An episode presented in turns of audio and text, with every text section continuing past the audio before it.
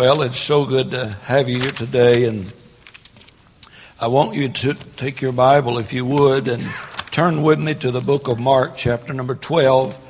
Mark, chapter number 12, if you would, please. We're going to continue our study in the book of Mark, and we've arrived at chapter number 12, and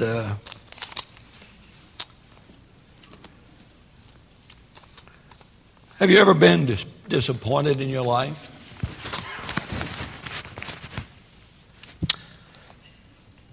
In 1858, the Illinois legislature used an obscure statute, sent Stephen A. Douglas to the U.S. Senate instead of Abraham Lincoln. Although Lincoln had won the popular vote, they sent, because of the statute, Stephen A. Douglas to the Senate.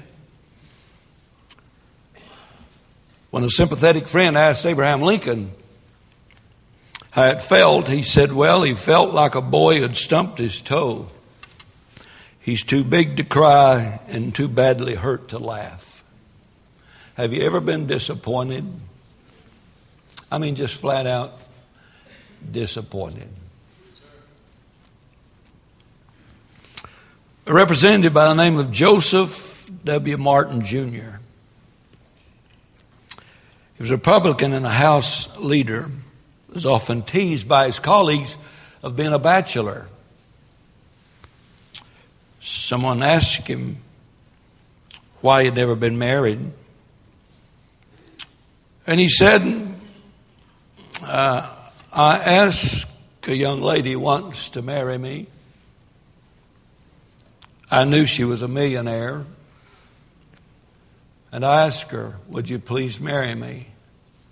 She said, no. He said, I knew you'd say that. She said, why did you ask me? He said, I wanted to see how it felt to lose $1 million.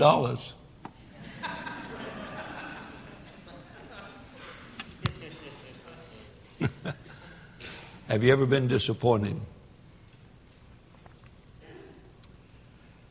Today, our story is called a parable. In verse number 1, the Bible said that Jesus began to speak to them in parables. And he said, a certain man planted a vineyard and set a hedge about it and digged a place for the wine fat and built a tower and let it out to husbandmen, and went into a far country. And at the season he sent to the husbandman a servant, that he might receive from the husband of the fruit of the vineyard. And they caught him and beat him and sent him away empty. And again he sent unto them another servant, and at him they cast stones and wounded him in the head, and sent him away shamefully handled. And again he sent another, and him they killed, and many others, beating some and killing some. Having yet therefore one son well beloved, he sent him also last unto them, saying, they will reverence my son. But those husbands said among themselves, this is an heir. Come, let us kill him, and inheritance shall be ours. And they took him and killed him and cast him out of the vineyard. What shall therefore the Lord of the vineyard do? He will come and destroy the husbandman, and will give the vineyard unto others. And have you not read this scripture? The stone which the builders rejected is become the head of the corner. This was the Lord's doing, and it is marvelous in our eyes. And they sought to lay hold on him, but feared the people, for they knew that he had spoken the parable against them, and they left him and went their way. Let's ask God to kind of quicken our minds and and quieten our spirits just a little while. Our Father, today, we thank you for the Word of God. We thank you that it is without error. We thank you that it is inspired. We thank you that it is preserved. And Lord, when we hold the Bible in our hand, we hold a holy book that talks about a holy God, going to take us to a beautiful city one day. We thank you for it. In Christ's name, amen. The story today is a story about disappointing God. It's a story, a parable, and a parable is an earthly story with a heavenly meaning. It is an actual story that has a deeper spiritual meaning. And as we read these verses, Jesus is teaching in the temple. Please let me turn you now to chapter 11 and look at verse 27, and we'll see to whom Jesus is talking or teaching. And they come again to Jerusalem, and he was walking in the temple, and there come unto him the chief priest, the scribes, and the elders. And they say unto him, by what authority dost thou these things? So it's the third day after cleansing the temple. It's just 2 days before our Lord dies.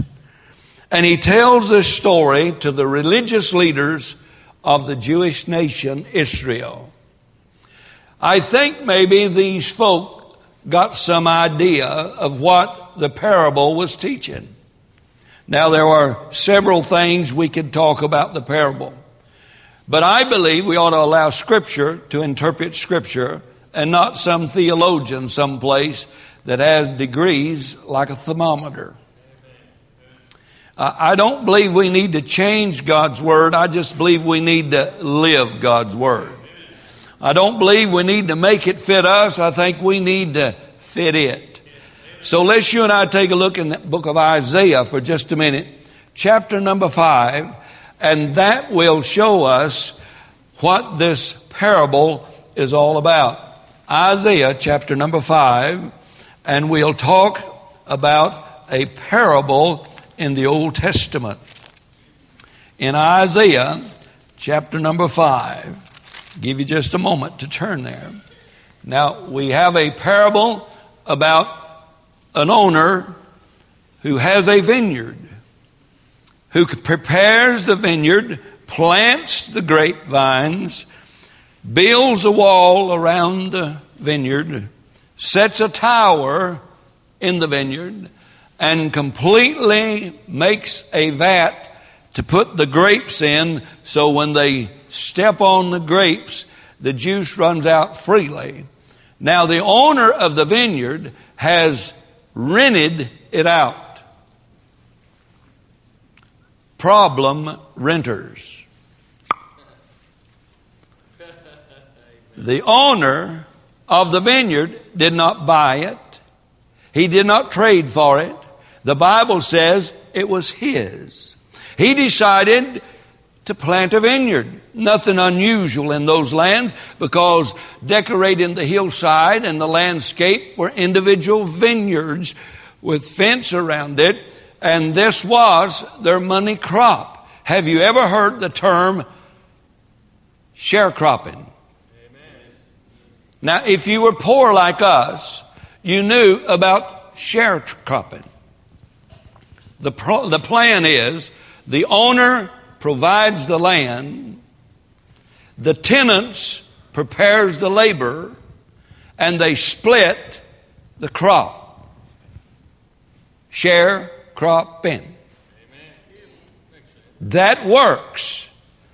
The first automobile I ever had as a young teenager, I raised an acre of tobacco and bought the truck with the money from that crop. But I had to sharecrop it with the owner of the land. He got half the money. I got half the money. I bought the truck. My dad took the truck. I kind of know how God feels. It's an international truck. I could not reach the starter. It was on the floor because I was too short. My dad thought it'd make a good cattle truck. So he took the bed off and put a cattle rack on. Did you ever go courting in an international Cadillac truck? That's why I'm warped. Blah, blah, blah, blah, blah, blah, blah. Sharecropping. The story is about sharecropping. Somebody owned the land. The landowner decided that he would make a vineyard. The owner of the vineyard planted the grapes. The owner of the vineyard built a fence around for protection. The owner of the field provided a tower so that they could stand and watch and keep guard and give security to the folks who worked the land.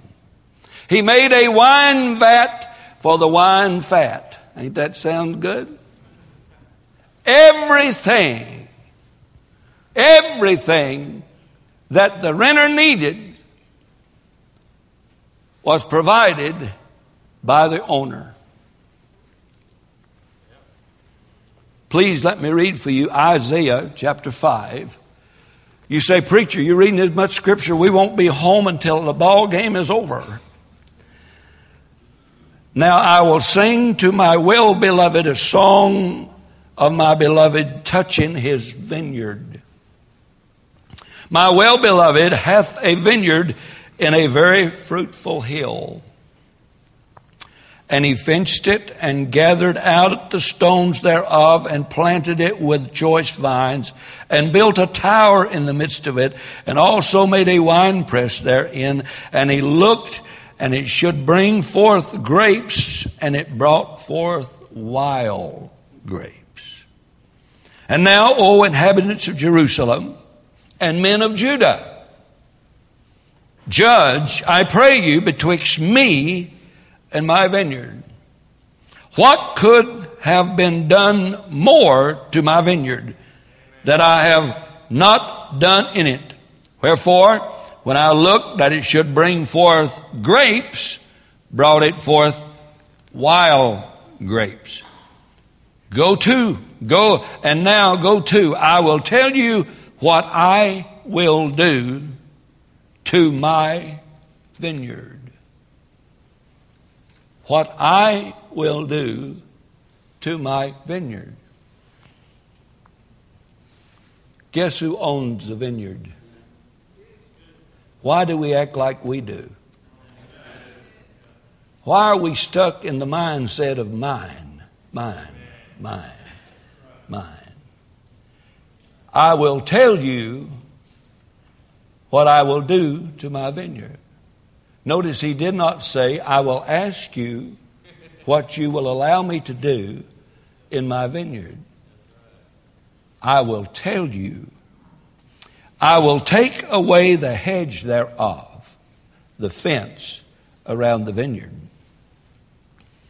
And it shall be eaten up, and break down the wall thereof, and it shall be trodden down, and I will lay it waste. It shall not be pruned nor digged, but there shall come up briars and thorns, and I will also command the clouds that they rain no rain upon it. For the vineyard of the Lord of hosts is the house of Israel. Who is the vineyard?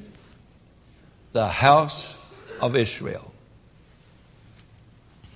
And the men of Judah, his pleasant plant, the vine dressers. The religious leaders of the Jewish nation. The very crowd that Jesus is talking to in the temple is the reference in which he is speaking. Preacher, you talking to me? Amen. Remember my famous saying? If I'm in your front yard, I'm not yelling at your neighbor. Amen. Well, I think the preacher preached to me today. If I was in your front yard, I wasn't talking to your neighbor. Jesus is in the front yard of those scribes and Pharisees and elders that run around in their pompous clothing, pretending to be something they're not. The crowd that Jesus called a bunch of hypocrites, he is teaching them in the temple. And he says, a certain man had a vineyard. Notice what he says now, and I'll close. What are you laughing about? I didn't have time to study, and I'm too old to comprehend, so we're just about done. And the men of Judah, his pleasant planting, looked for judgment, but behold oppression, for righteousness, but behold a cry. Disappointed. The parable speaks of rank, terrible disappointment. It's just a sharecropping story for a bunch of rednecks if you'd like to understand it. If you're as old as I am, you probably remember sharecropping. Some of these kids over here, they have no earthly idea what I'm talking about, and they will not until it's on TV.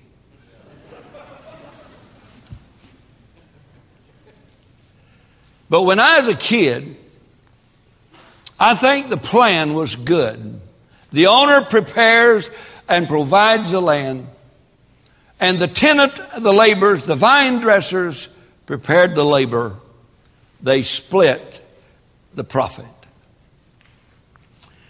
But we have a government program today that interferes with sharecropping. It seemed like that the government has an answer for everything. And so instead of having sharecropping today, and we have a plan. I read a letter today. Could I please read it to you? If you don't want to hear it, you can go to the bathroom. A man named Don Giveaway wrote to the Honorable Secretary of Agriculture in Washington, D.C., and the letter reads like this. My friend Dan Hansen over in Honey Creek, Iowa, received a check for $1,000 from the government for not raising hogs. So I want to go into the not raising hog business next year. What I want to know is your opinion. What is the best kind of farm not to raise hogs on? And what is the best breed of hogs not to raise? I want to be sure that I approach this endeavor in keeping with the governmental policies. As I see it, the hardest part of the Not Raising Hogs program is keeping an accurate inventory of how many hogs I haven't raised. Some of you folk look confused. My friend Hanson is very joyful about the future of the business. He's been raising hogs for 20 years or so, and the best he's ever made on them was $422.90 in 1968 until this year when he got a check for $1,000 for not raising 50 hogs. If I get $1,000 for not raising 50 hogs, then I would like to get $2,000 for not raising 100 hogs. I plan to operate on a small scale at first, holding myself to about 4,000 hogs. 4,000 hogs not raised the first year, which would bring in about $80,000, then I can afford an airplane. Now, another thing, these hogs I will not raise, will not eat 100,000 bushels of corn. I understand that the government also pays people for not raising corn and wheat. Would I qualify for payments for not raising these crops, not to feed my hogs I will not be raising? Government's always got it figured out. I want to get started as soon as possible, as this seems to be a good time of the year to not raise hogs and not planting crops. Also, I'm giving serious consideration to not milking cows. In view of the fact that I will be totally unemployed, I will be filing for unemployment and food stamps, and was wondering how long this process would take. Be assured, Mr. Secretary, you'll have my vote in the upcoming election. Patriotically yours, Don Giveaway. You say, what did that have to do with the message? Nothing. But as I read this parable, I know that the vineyard is the Jewish nation of Israel. I know that the vine dressers are the religious leaders of that Jewish nation. I also see the servants mistreated, killed, beaten are the prophets of the Old Testament. I also see that the well-beloved Son was Christ himself standing before the congregation there teaching them. And I see hidden down in the parable the little word others. And will take the vineyard and give it to others. And that's Gentiles, the church of the Lord Jesus. And I want you to get the picture now. Jesus is teaching the religious leaders of the Jewish nation, and he's teaching them about a vineyard of which they were very familiar, teaching them about the well plant in which they're well familiar, but they are not familiar with that Son, the well-beloved Son, who would come. And the owner of the vineyard was assured that they would respect and reverence the Son. Things have not changed much. The vineyard has changed. The Jewish nation, God is no longer dealing in the Jewish nation. He's now dealing with a Gentile congregation called the Church of the Lord Jesus Christ. And the vineyard has changed. The Son came into his own, the Jewish nation, but his own received him not, the Jewish nation. And then he turned, but to as many as receive him gave he power to become the sons of God.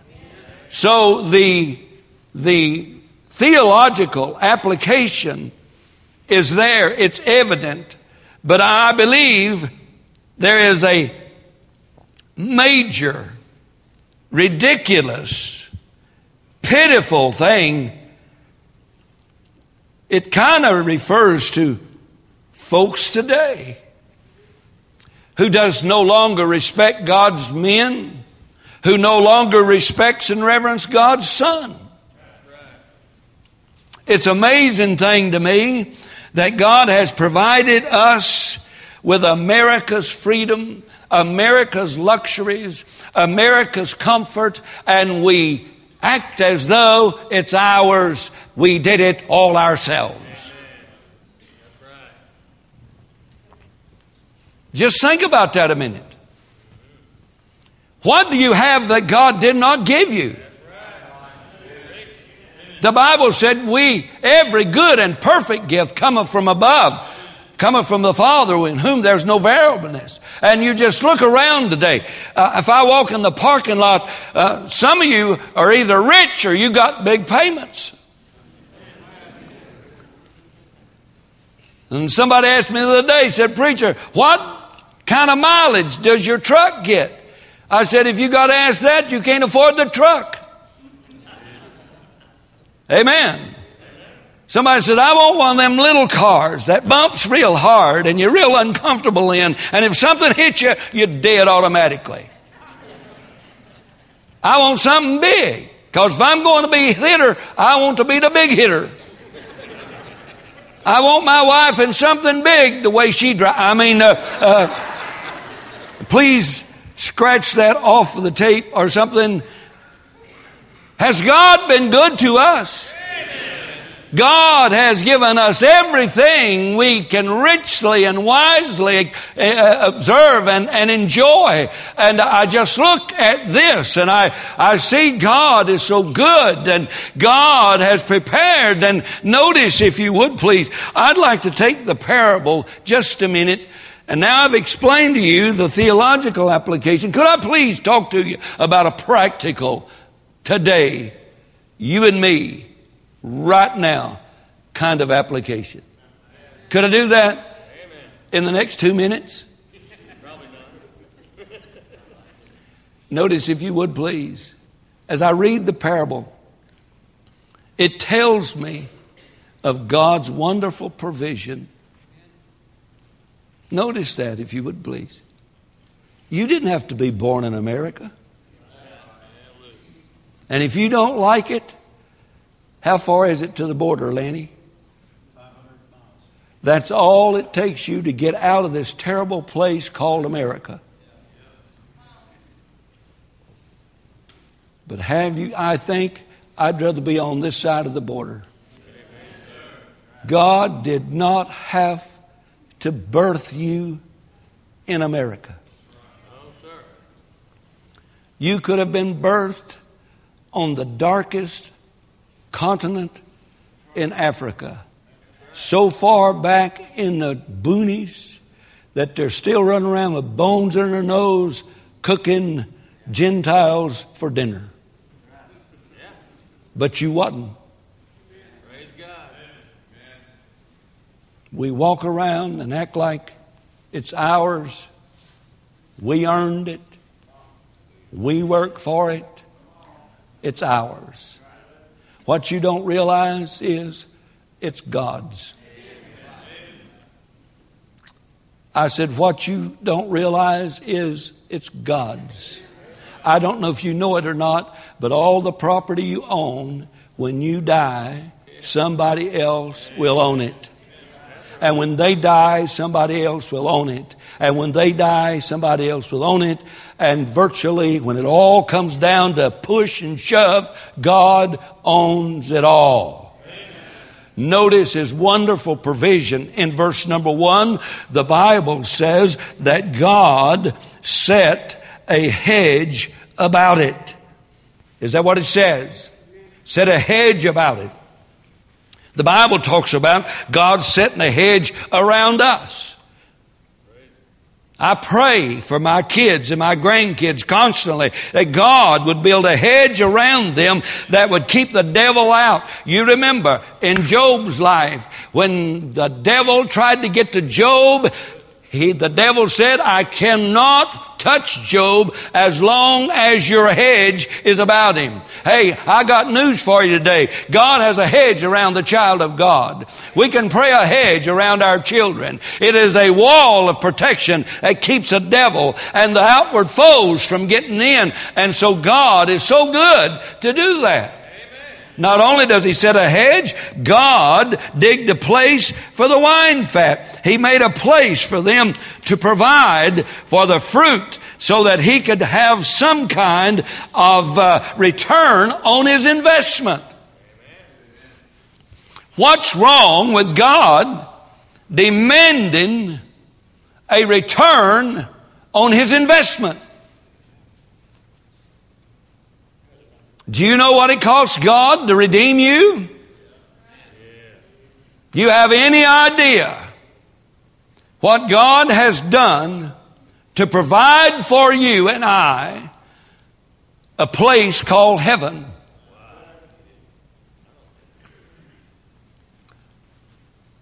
In the light of what God has invested, His Son, His only Son, His loving Son, He invested His Son for you.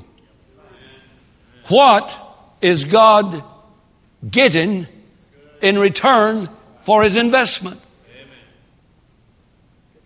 Are you like the vine dressers? Selfishly saying it's mine. I work for it. I pay for it.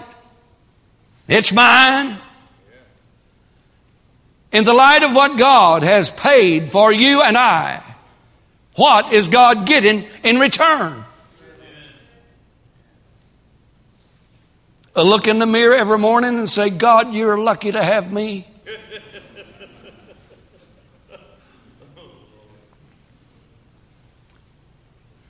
This parable tells me that God has prepared everything for growth and for fruit.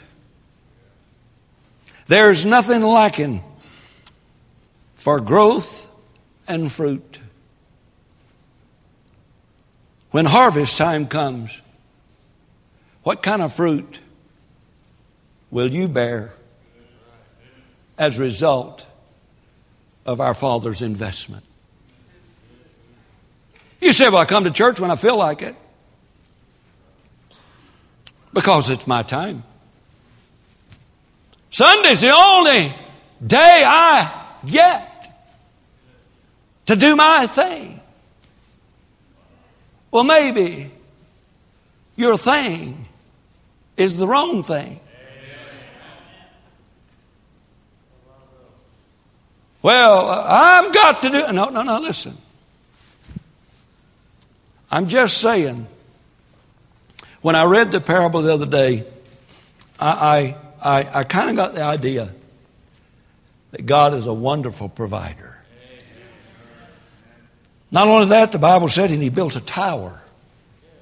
Built a tower so that the vine dressers could feel safe because the watchman watched about. I am so glad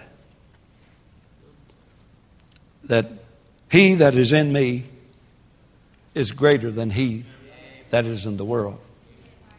I'm so glad that when Paul discovered that he didn't do what he wanted to do and did do what he didn't want to do. Is anybody here like that? And it just seems like the outward flesh and the outward foes and everything else is about to win the battle. And Paul said, but thanks be unto God that giveth us the victory through Jesus Christ our Lord. Hey man, we got everything it takes. We just got to quit acting like we own it. We got to quit acting like it's all ours. Can you say amen? Have you ever... Hey, did you know that it's become so selfish in the world in which we live, that nations is even claiming they own the airspace?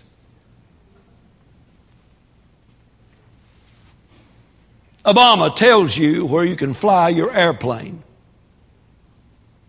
Did you know that nations has their individual waters? You cannot enter their ocean without getting permission. We've come a long way, baby, when we own air and water. I wonder if maybe some of that hadn't carried over. Isn't God good? Matthew 6, verse 25 through 34 tells us how much God cares for us. I'll not turn there. You can read it after a while. But in essence, it says, that somebody clothes the lilies of the field. Somebody feeds the birds of the air. Is there anybody here? And it says that if he so clothed the flowers of the field and so feeds the birds, oh, ye of little faith, will he not clothe you? Said you worrying about things that the Gentiles and the heathens are worrying about. And he said, but if you'll seek first the kingdom of God and his righteousness. Is anybody here? All these things shall be added unto you. What things? Clothing, shelter, and food. I bet if I walked in some of you ladies' closets, there's enough shoes to put shoes on the feet of everybody in Africa. But they don't match the dress you're going to wear next week.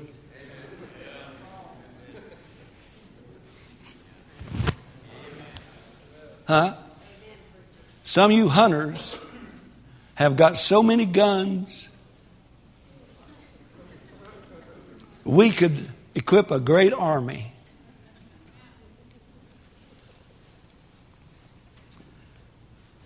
The greatest disease in America is obesity. You know what causes fat? Food. It ain't time to pray. Look up.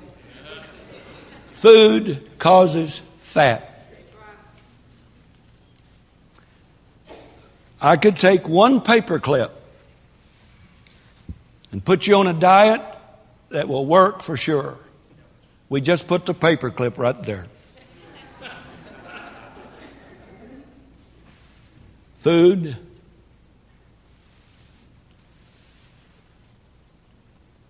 Is your house too big for you?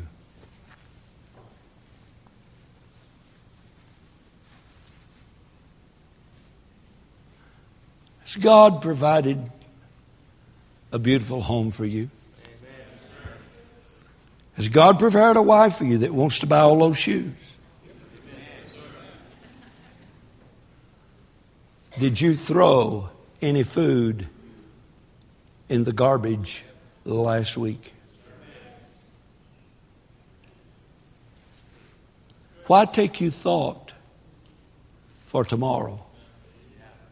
For tomorrow will take thought of itself, because the evil of one day is sufficient thereof. But seek ye first the kingdom of God and his righteousness, and all these things shall be added unto you. Is there anybody here? Ain't God good? I said, ain't God good? Thank you, son. Secondly, it tells me of God's program, verse 2. Now, here's the thing. Here's the real kicker. And at the season he sent to the husband a servant, that he might receive from the husbandman of the fruit of the vineyard. Here's God's program in one word. Trust. Trust. God trusted the vine dressers. He put a lot of trust in those who were being his servants in his vineyard. Many sermons are preached on faith and trust. Well, I don't know if I can trust God or not. The question is, can God trust you? It's not a matter of God changing. God's always the same. God's never gone off half-cocked. God has never developed hoof and mouth disease. Open mouth, insert foot. Is there anybody here today like that? God has never said anything or had a thought that he had to rethink or re-speak. God knows everything. Do you believe that? Amen. Then trust is a part of God's nature. But now get this. Trust is also a part of God's sovereignty and God's will. To us, what looks like patience is God's will and God's sovereignty coming to pass as it always will. Could I please illustrate? A man by the name of Pharaoh in the Old Testament. Are you listening? God is working on Pharaoh and through Pharaoh when Pharaoh thinks that he's the king. 10 times God does the work. 10 times God hardens the heart. Pharaoh lets the people go. Everybody on the outside says, I don't know why God just don't kill this sucker. Nine judgments ago, when Moses turned the water to blood, God could have killed Pharaoh and set his people free. But he didn't. Pharaoh had to go through the blood, the lice, the murrain of cattle, the frogs, one more night with the frogs, and on and on and on and on until finally the death of the firstborn and the Passover, and God said, let my people go. Moses and all of Israel left bondage. Exodus 14, God says, I will get me honor upon Pharaoh and all that live in Egypt, that they may know that I am God. And as all of those Jews gathered at the Red Sea, God once again, we call it patience, we call it trust, but really what it is, it's God's sovereign power and sovereign will. You may think you're getting away with something, but God don't always close books in the month of August or September. And as the people of God gathered at the Red Sea, Pharaoh once again got a hard heart and was going to do it, and came after God's people. And God told Moses, I will, listen, get me honor upon Pharaoh. God wasn't interested in Egypt. He wasn't interested in all the chariots and all the horses. He wasn't interested in anything except, now listen, him getting honor and glory. Is he doing that with you?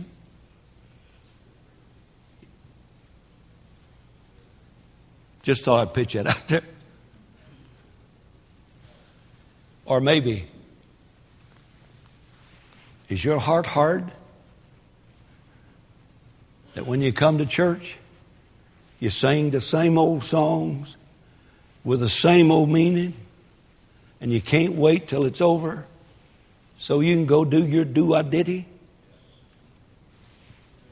Is God getting honor from us? Oh, but God is patient. Thank God he is. Not only does God have a program, not only does God have provision, I thank God, God is patient. Sure about the guy, bought him a brand new car. Pulled up at a stoplight in a busy time of day, and his car died. Cars all around him. He's trying to get it started. And you know what happens. The horn brigade begins to take place. He gets nervous, and the horns are blowing. And he gets mad, and the horns are blowing. And he don't know what to do.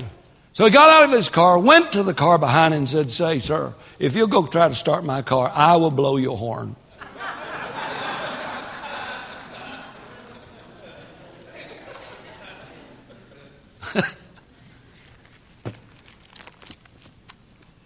God is patient.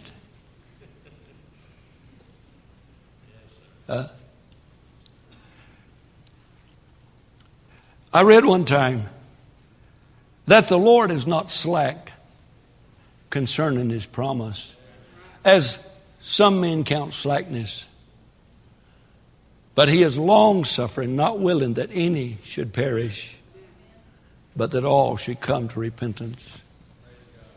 I see patience upon patience as the owner sends servants, the prophets, and they misuse them. They stone them. They kill them. And over again, he sends somebody with a message of hope and a message from God. And he sends them again and again and again while God's patience and long-suffering. By the way, if you're not saved, why are you here today?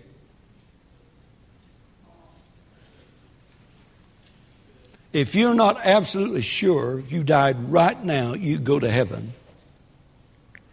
What are you doing here today?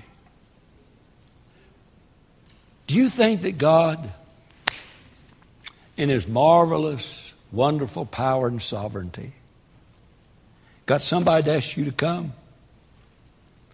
And you're here with an opportunity to have every one of your sins forgiven. And your past eradicated. And a brand new future set before you. Amen. That's what Jesus calls being saved. Isn't it wonderful that God has messed around with you this long? Yes, sir. Hallelujah. Now just think, I'm not thinking of anybody in particular. I'm looking at faces. Some of you guys are really, really lucky that when you decorated them bar stools, that somebody didn't hit your head with a beer bottle or shoot you dead right where you were.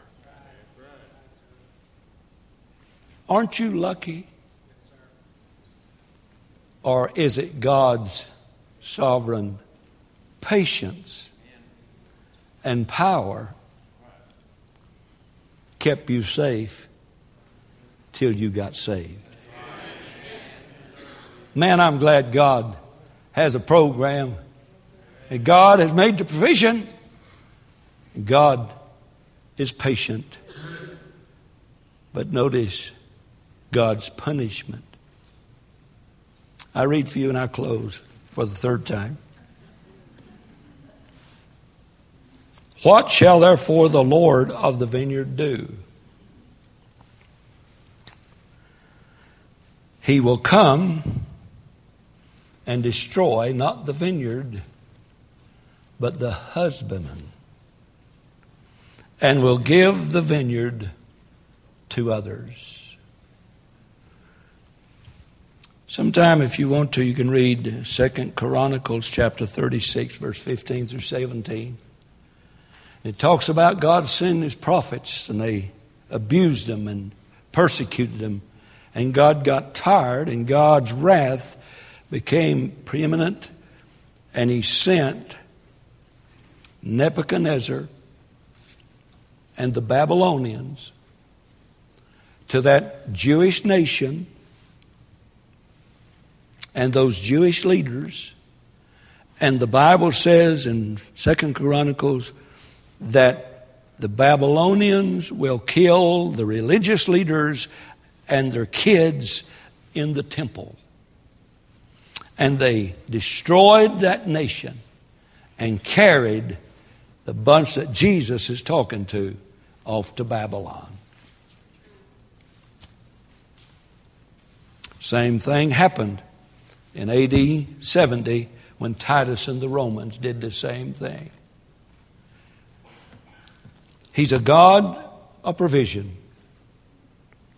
When you sit down in your car today, don't thank Ford for it. They're the ones charging you for it. Thank God for giving you the money that you've made the payment thus far. When you go home this evening and you sit down in your thatched roofed house, and tell your wife she needs to vacuum the dirt off of the dirt.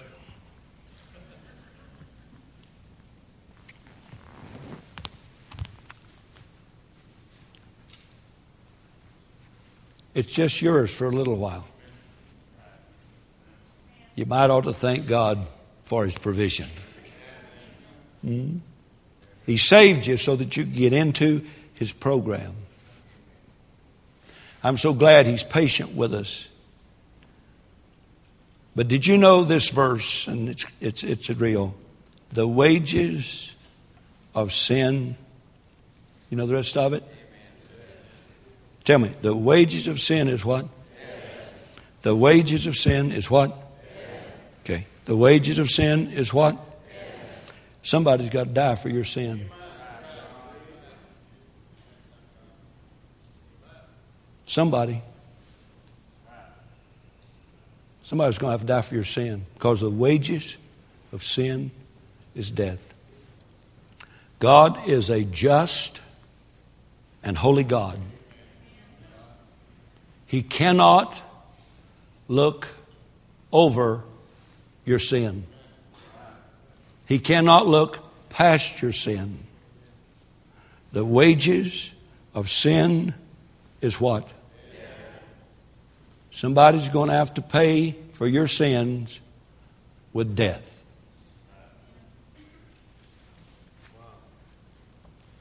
Heart attack is not going to kill you. Sin is going to kill you. Now I've got a deal for you. You can let Jesus die for you, or you can die for yourself. You can let Jesus take sin's payment and sin's punishment, which is hell, banishment from God, tortured and tormented in a devil's hell. You can let Jesus take all the hell for you, or you can take it yourself. But you put her down. The justice of God is sure. For many, many years, Israel was not a nation. Banished and scattered all over the world. Jesus told them this parable. He's going to do that. All over the world. 1948, they began to come back. They came back politically, but they're not back religiously. And the church is now God's vineyard. And you and I are His fine dressers.